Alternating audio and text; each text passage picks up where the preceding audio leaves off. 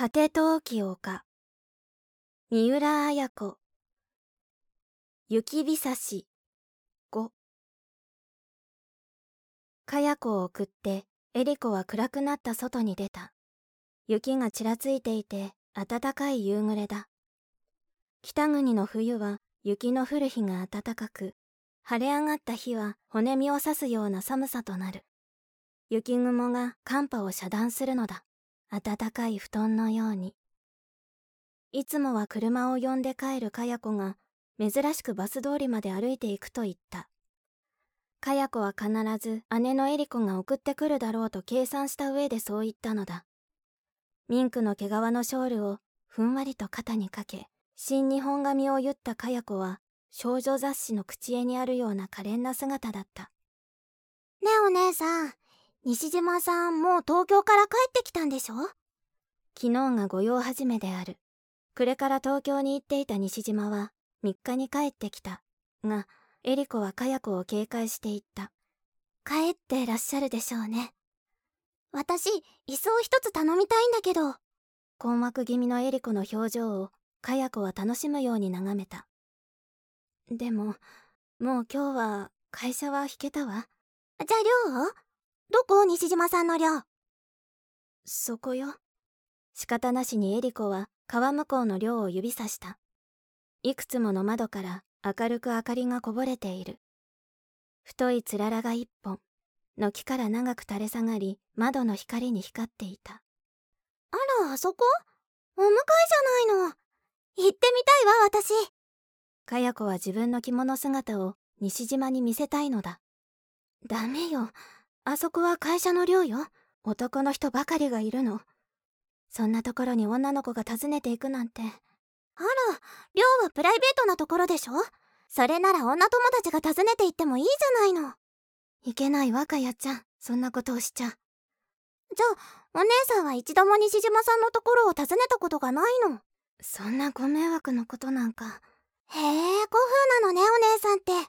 私のお友達なんか、彼の部屋にちょいちょい遊びに行って泊まってきてるわよ。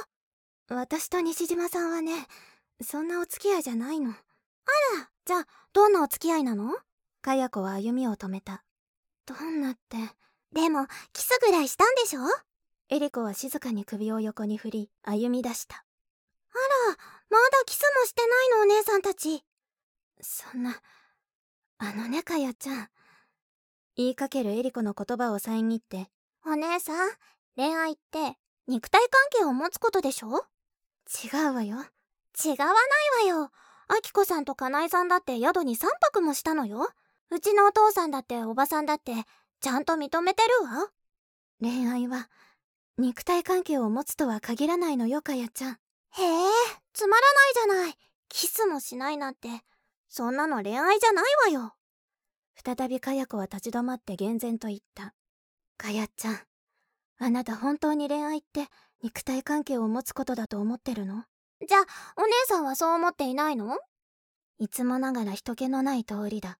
左手は人家がまばらに並び、右手は細い川が雪に埋もれている。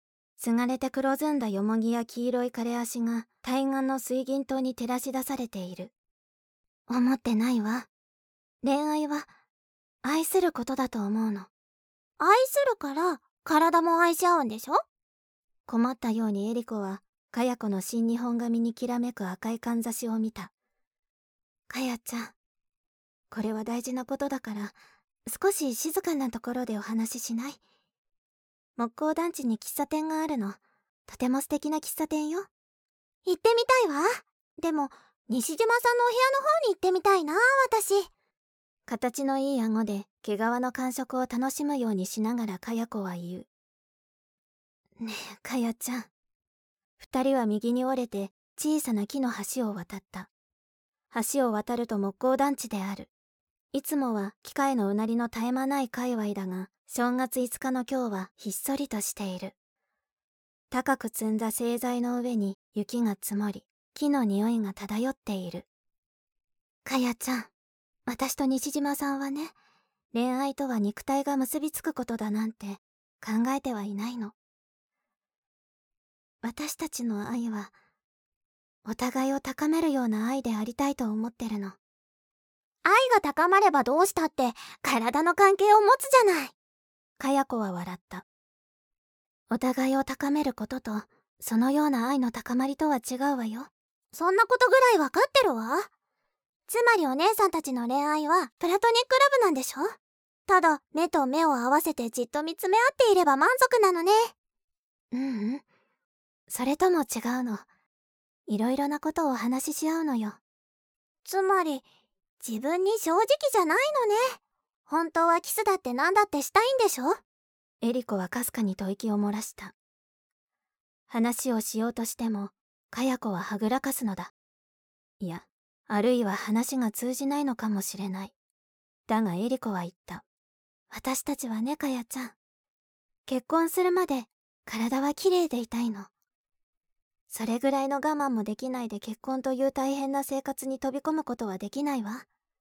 体を愛することは男の人にとって相手が好きでなくてもできることなのよ。エリコはついこの間ラジオで聞いた座談会を思い浮かべながら言った。その座談会は若者たちの青春放談であった。つまりさ、僕たちには恋愛なんてないんですよ。プレイですよ。そう、プレイだよね。文字通りプレイボーイですよ。ちょっとイカす女の子に会ったら、あの子と寝ちゃおうと決めちゃうんですよ。だけど女の子ってのは、愛だの恋だのって言葉が好きでしょ君がいなきゃ、僕の一生はダメになるとか、なんとか言って、一緒に酒を飲んだり、ゴーゴーやってラリったりしてるうちに、そう、僕もそうだ。狙って外れた女の子はいないな。愛してるって言えば、すぐに結婚してくれるなんて、うんと言えば、イチコロですからね。なーに結婚するなんて言ったって出任せですからね。だけど本当に好きなことは簡単には寝れないね。あれが不思議だよ。同感同感。僕もだよ。聞いていて、ひどく寂しい青春だと、エリコは思った。西島は待つということが好きだと言った。一つの製品を生み出すためには、発酵の期間が大事なように、人生というものはすべて、待つ間に熟していくのだと言った。待つということは明日を信ずることであり明日に望みを持って生きることでもあると言った好きだからといってむやみに会ったりたちまち肉体関係に陥るよりは会いたい思いに耐えるその切なさが恋愛の重さであると言った。わずか細い川を一つ隔てたところに住んで週に一度しか会わないというのは大変な忍耐力を必要とするのだ。僕たちには会うという自由もあるけれど会わないという自由もある。そこが他の人たちと違うところだと僕は思っている。会いたいから会うのなら子供にもできる。でも会いたくても会わない自由を行使するのは本当の大人にしかできないことだいつもそう言っている西島の言葉をエリコはかや子に話したかや子は立ち止まって笑った甲高い声が工場町に響いた。私これから、絶対西島さんのところに行くわ。笑ってから、かや子は言っ小説、果て陶器丘、集英社文庫、朗読、七瀬真由。